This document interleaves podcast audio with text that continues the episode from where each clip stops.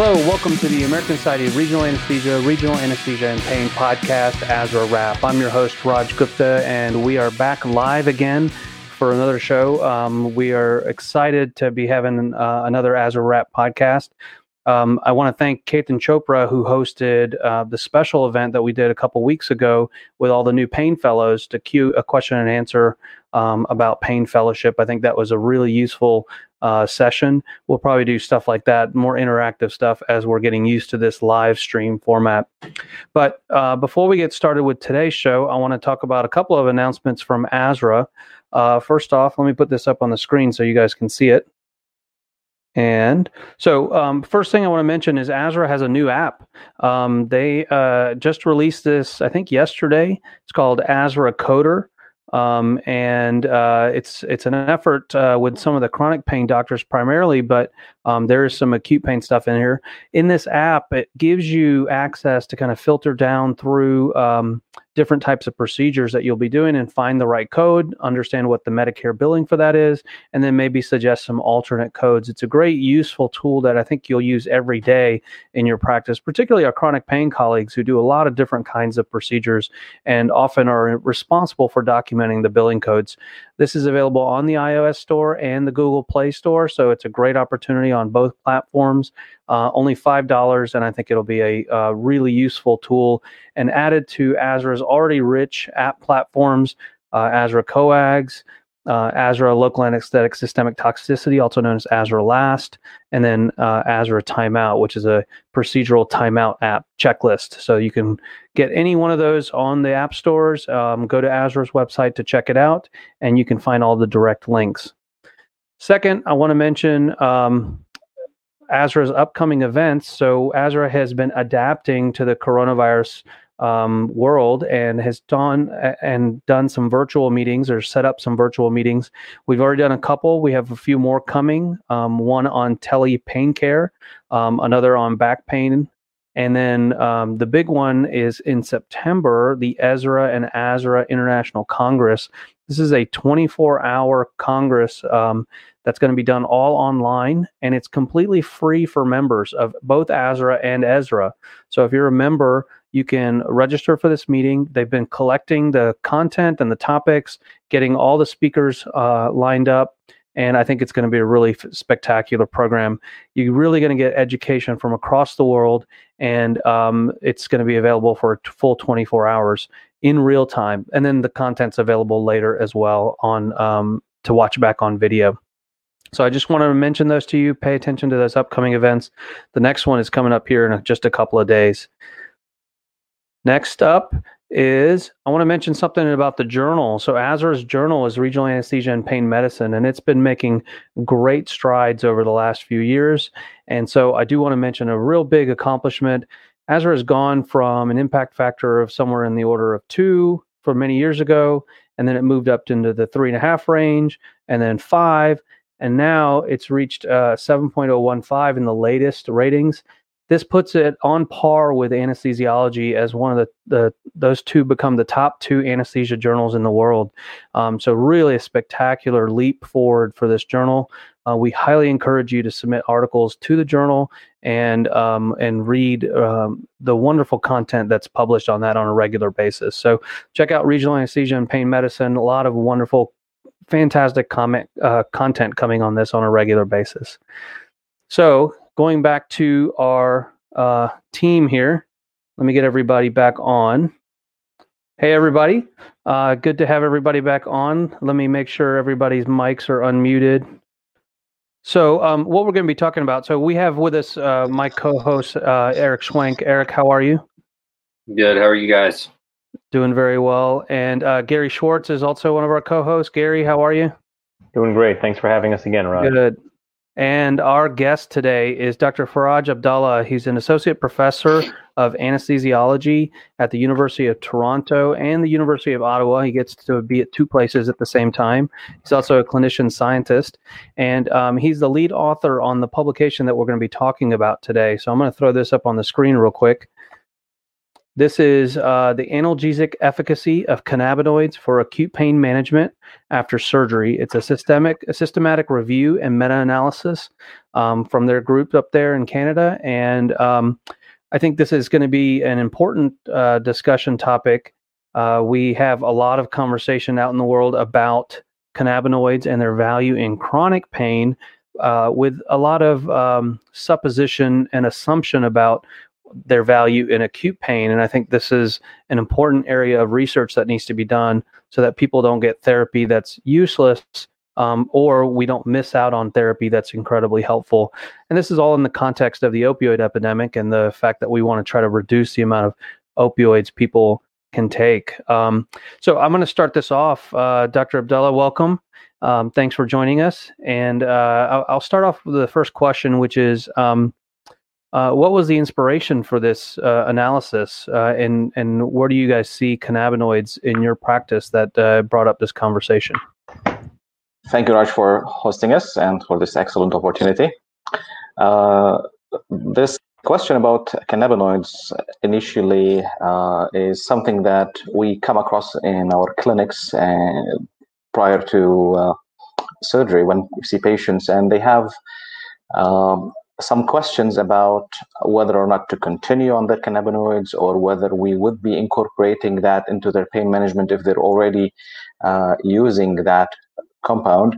And it, the interest in this topic has actually uh, increased with some legislative changes that um, allowed these compounds to be used uh, without any legal issues around them in Canada and North America. And uh, the question is is this going to be the new holy grail of uh, pain management? They have been used extensively in chronic pain management over the past few years, and um, there is uh, uh, intuitive assumption that they could also be in acute pain management. So to, to address these questions, we uh, reflected on the evidence and not to disappoint those of you who haven't read the paper i do honestly believe that we're not much further in terms of our knowledge from before in terms of uh, identifying a role for those uh, compounds. What we know now is that the current evidence we have in our hand doesn't really support the use routine use of cannabinoids in acute pain management but this is just a contemporary knowledge and things could change at any point of time when we have new evidence to uh, influence our practice. This is great. So uh, the hardest thing that i was the most important thing i was learning about reading the study is that how did you get your methodology? There's so many different dosing regimens and different ratios of cbd thc some were pre-op some were multi-dose chronic users. How did you weed out the different studies for your meta-analysis because there's not really a single substance. We term everything under cannabinoids or THC CBD, but there's actually hundreds of different compounds. Indeed, there is a lot of heterogeneity in uh, what is being examined here and uh, the approach to incorporating them into the analgesic regimen. The, when we're examining um, a new compound like that, I'd assume that we are going to use either or a combination of two approaches. First off, the, the compound is developed in a lab and then goes through phase one, phase two, phase three trials, or uh, it is put into practice because if it's already there and we have a few observational studies to see if there is a signal, and then once we identify a signal in a certain population, we might go to explanatory trials, clinical trials, and then maybe to pragmatic clinical trials. The problem here with cannabinoids is that it hasn't used any of those approaches in a uh, rigorous way. It seems that the enthusiasm to put this drug or category of um, uh, uh, compounds into use has um, uh, allowed it to have some leaps in terms of um, use, so jumping stages and not really uh, following a, um, uh, a, real scientific approach to testing its efficacy. If you're going to examine it in a setting of a clinical trial, I'd rather have one question be addressed at a time.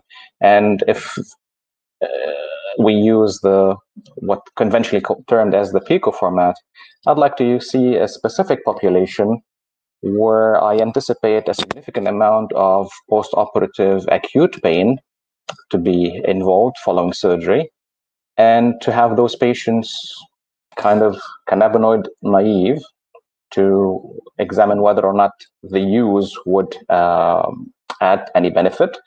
And then when I pick the intervention, the intervention itself has to be a finite molecule. I cannot pick a compound or a category which has more than 100 compounds in it. So I don't know what exactly is active and what is inactive.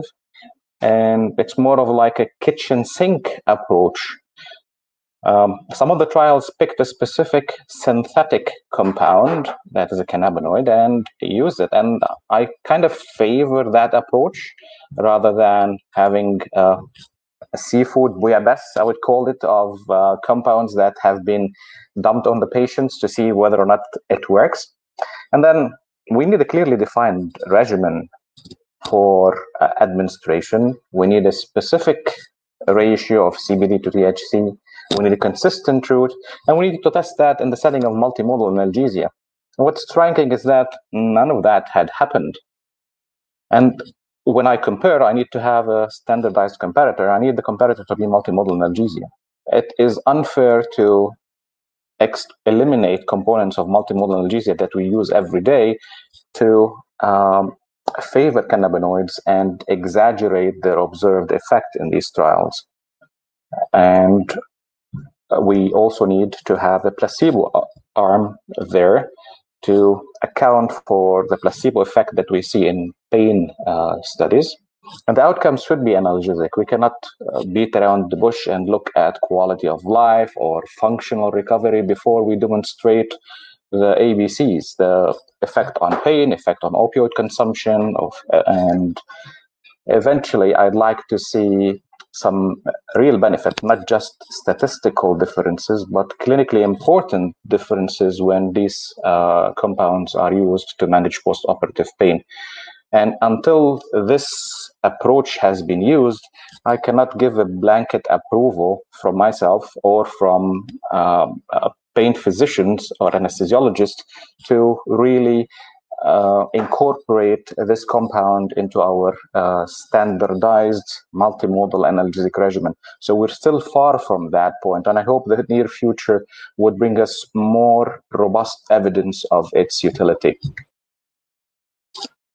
Thanks a lot, Faraj. Uh, this is Eric. Um, I'm, I'm, asking. I'm asking uh, a question more from the perspective of when you guys were thinking about uh, designing this study uh, was this based on uh, what you guys are doing in your clinics? Are you actually giving cannabinoids to any of your patients acutely for acute pain, or are any of your colleagues doing that? And in the studies that you included here, is that what was being done? Or are these patients who are uh, previously not taking cannabinoids at home and are acutely exposed to them for the purpose potentially of acute pain control, or is this people who are already on them, or is it a mix of that? I'm curious because the, the idea to me, uh, from what I've seen in my practice, I don't know of anybody giving cannabinoids for acute pain at all. So I'm just kind of uh, curious about the uh, the background a little bit. If you don't mind uh, talking to that for a second. I will disclose that uh, in the settings of chronic pain management, I've put patients on cannabinoids, on CBD, and um, I am personally curious about its use in acute pain management. Um, well, Canada legislated or legalized the use of cannabinoids, and I, we see a lot of patients coming in with the question of, uh, "Can you put me on cannabinoids?" Uh, for pain management? And my answer would be, well, we don't have the evidence, but if you have chronic pain, the chronic pain specialist might want to do that.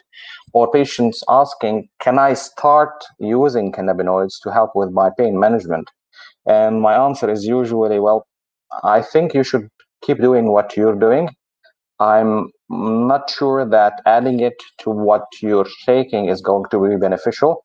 And if you're already taking it, I'm also not sure if stopping it would be beneficial. I suspect it might be causing some sort of a withdrawal and worsening your uh, post-operative pain management. So uh, the answer to that is keep doing what you're doing. And if you're coming to me for chronic pain management, I'm comfortable using CBD as an option. But if you're asking for acute pain management, uh, um, unfortunately, the evidence is still not there, and I'm not going to give you something that might will unlike is unlikely to benefit you, but may have a potential harm. Uh, I will follow up with a question. Um, the uh, findings of your meta-analysis are one that uh, you you obviously didn't find a benefit for uh, cannabinoids in the acute pain process, but there were a couple other findings that were really important. One is is that um, you noticed a slightly increased amount of pain in the patients taking cannabinoids uh, in the acute 12-hour period. Any thoughts on that? Um, why that would be? Thank you, Raj.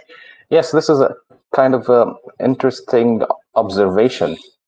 Um, the only other time where I found something similar, uh, let me call it rebound pain, was when dealing with uh, regional anesthesia and nerve blocks and the phenomenon of rebound pain following certain um, interventions that we perform.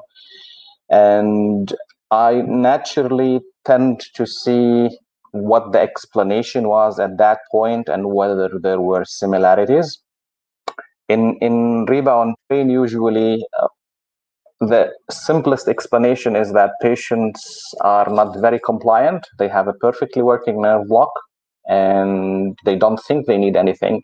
So they skip their medications and then when the block wears off the pain is ramped up. So that is one of the causes of pain in patients having regional anesthesia. And of course i also understand and appreciate the possibility of the inflammatory effect of application local anesthetics on nerves. Similarly, I, I speculate that in patients on cannabinoids, there is also a question of compliance, particularly when what they're uh, using and if they're already being on those cannabinoids and uh, the regimen includes some uh, of the THC component, the euphoric uh, component and the, the affective component of that might play a role with uh, compliance. And this is probably a oversimplified uh, explanation.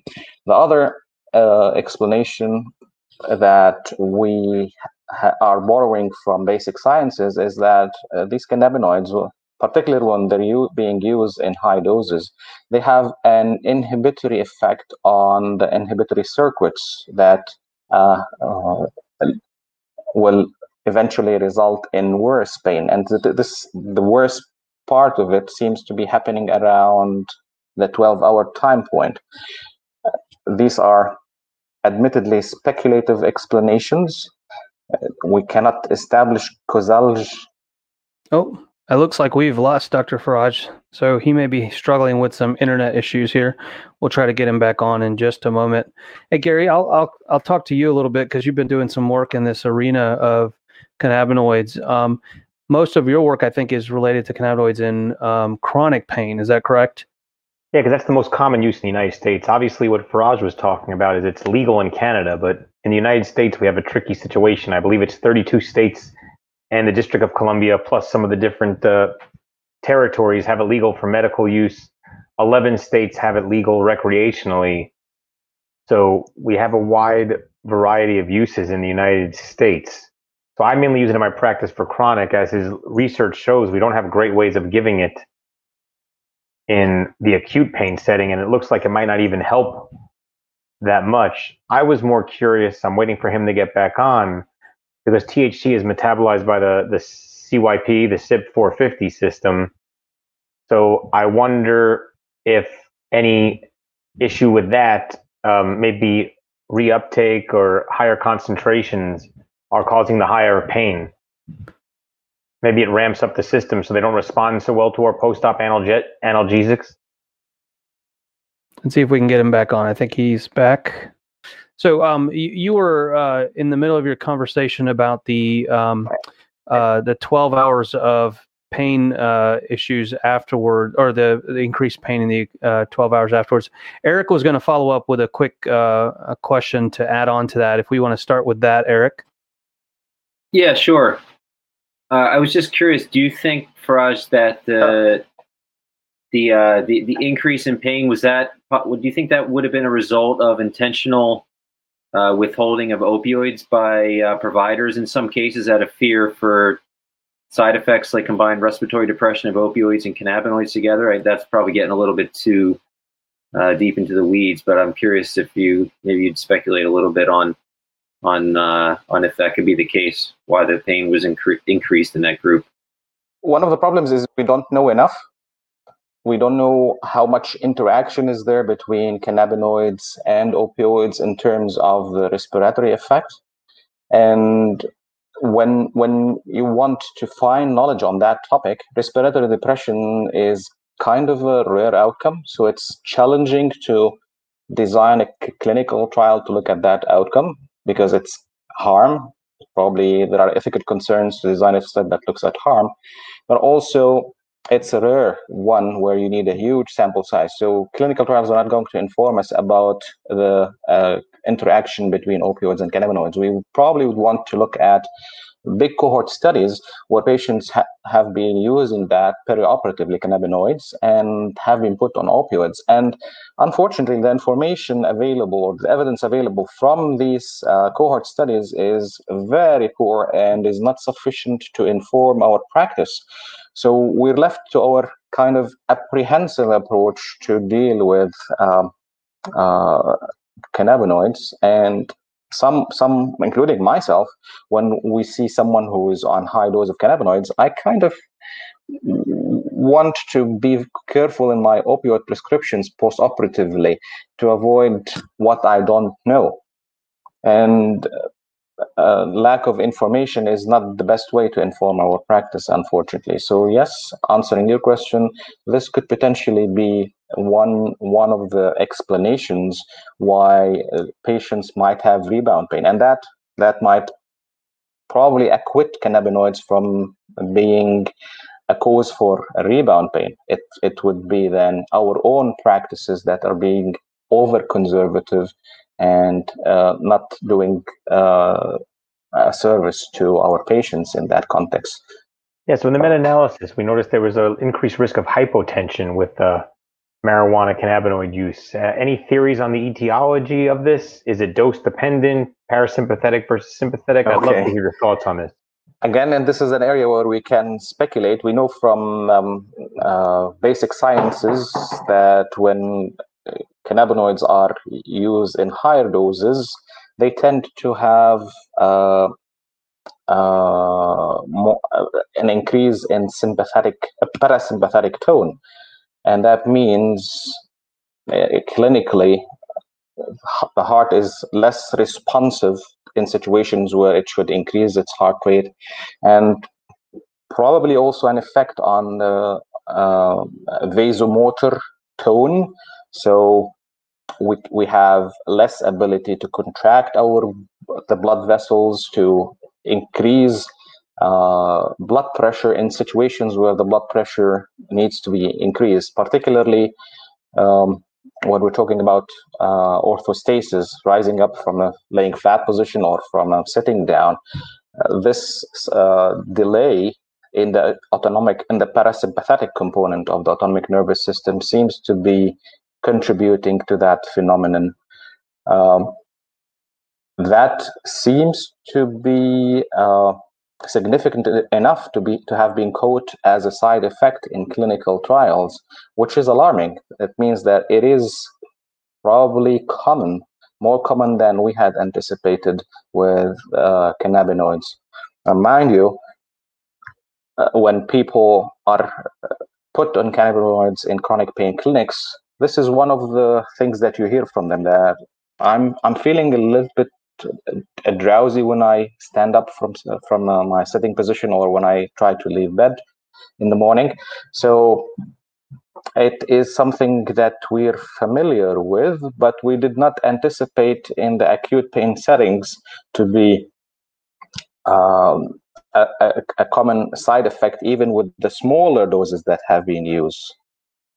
So one might, one should be mindful about that, particularly when we're dealing with the elderly or those with a higher risk of falls, because we can aggregate additional harmful effects just by increasing the risk for falls. Thanks a lot, uh, Faraj. I, it's something to follow up with. I think it's pretty clear from what you guys found and from what you're saying that at this point, cannabinoids in acute pain uh, really can't be recommended based on the evidence. Chronic pain may be a separate issue, but I think a question a lot of the people listening, and uh, my, myself included, is what do we do with patients who come in who are chronically taking cannabinoids or are using medical or recreational marijuana? I mean, I, the number of patients who admit to marijuana uh, taking that it, during the pre-op interview is pretty substantial, and it's definitely been increasing. So, what do we do with that information in the perioperative period? Do we have enough evidence to guide us? Should we cut back on our opioids? Should we you know, I mean, that's probably a good strategy in general anyway, right? That's what we've been recommending across the board with multimodal and other agents. Uh, there are other things, though, in terms of like post-operative monitoring or, or um, what about the patient who's going home the same day? You know, these are the kind of things that um, I would guess some people are probably wondering about. And I'm curious if you have any thoughts or uh, or recommendations based on on what you've seen. Well, it is still an area where we have minimal knowledge but I, I'm myself and colleagues as well are cognizant of possible interactions and possible increased risks when dealing with this uh, category of patients. And when it comes to choosing between experiencing a little bit of pain because I'm cutting down on some of the opioid prescription versus having the risk of the patient partying on post-operative day one when they're they're uh, discharged and then going to sleep and never waking up.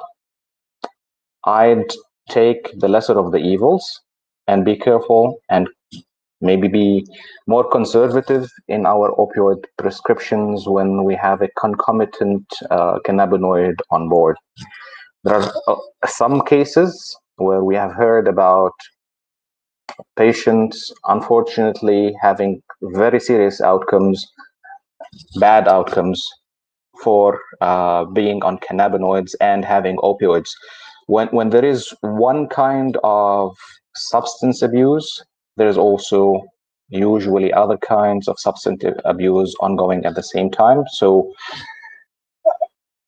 it is uh, unpredictable and if there is uh, little control over how much cannabinoid the patient is going to consume not only because the patient is not uh, is not going to be clear uh, about it but also because of variability from the source from which he obtains his or her cannabinoid, then I'd rather to cut down and play it safer on my behalf. And the, the only factor that I can control is the prescription that I send my patient with or what I prescribe during the hospital stay.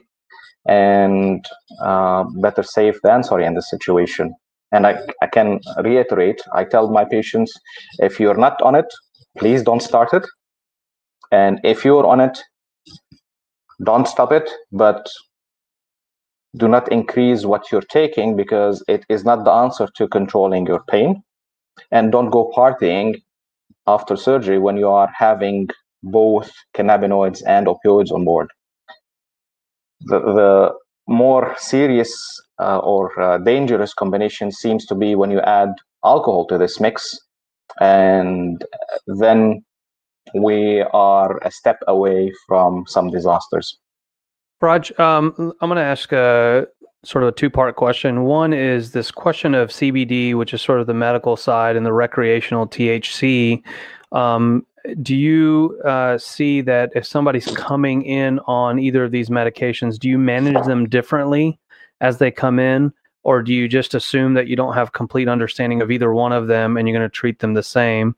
The second part of the question um, that I would ask is that you spent some time perusing through lots of studies as you were sifting through for this meta analysis. And I think that anytime somebody does that, what they're looking for is the perfect study. And so, to all the researchers out there, what would you tell them? What's the kind of study that you need? You're sort of alluded to couple, a couple of the points, but what would you like to see in a in a cannabinoid study for acute pain that would really help you answer the question about whether it has value or not? To start with, I have my own biases I've been using cannabinoids in the chronic pain settings. So before before going into acute pain, I think we're barking at the wrong tree. And I think I need evidence that helps me get over my biases. The biases is that in my experience with cannabinoids, it's a compound where I start the patient on very small doses and titrate up over weeks and then slowly add the THC component to address the affective mood. So, uh, this slow progressive approach, which is concomitant with some uh, changes at neuroplastic changes with uh, uh involving the cannabinoid receptors, isn't one that speaks well to the acute pain settings. This is f- fairly different. We need something that you start immediately before surgery or just after surgery and you see benefit. So I do really need basic science evidence that shows that cannabinoids can act fast enough to address acute pain without having to start the patient on them weeks before the surgery and slowly titrate it up and that needs really to go back to the drawing board to basic sciences. Uh, and then the other point that i need to be addressed in terms of evidence is that we're not only dealing with uh, pain circuits here. Acute pain has a, indeed a neuronal circuit component but it also has the cytokines, the inflammatory transmitters. And what I don't know, or what I have don't have enough evidence, is that do cannabinoids really influence in a positive way that component of post-operative pain? That is a big gap in our information. And before both questions are answered, I would still have a lot of hesitancy before promoting uh, this compound for uh, acute pain management. Faraj, I want to thank you for joining us. We're going to wrap it up, I think, today. Um, this article is fascinating. I'm going to put it back up on the screen for people to um, look at because I think this is the beginning of a conversation we're going to be having for a little while. Um, this is uh, in regional anesthesia and pain medicine. I encourage you to go to um, go to the journal. It's in the current issue um, and uh, read through this article. Um, it doesn't, I don't think it answers all the questions. I think it opens up the conversation to a lot of questions um, and uh, future research. But I think it's an important, um, important start to this conversation. And uh, we get asked this a lot, so it's it's an important one to uh, consider, especially as patients are coming in more and more on cannabinoids. Um, as we wrap up, I do want to remind people if there is a um, uh, that there are these upcoming events for ASRA. If you haven't found them yet, if you go to ASRA.com on the um, events page, you can. If you go to the homepage here, I'll show you.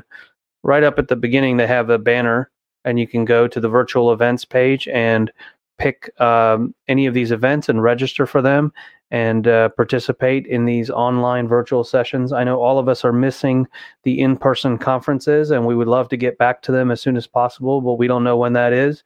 And in the meantime, we're doing these podcasts to stay connected, and we're doing these virtual uh, uh, events to stay connected and educated and learning throughout the process.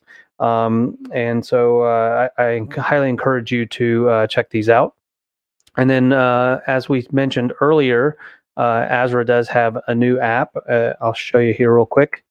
It's called ASRA Coder.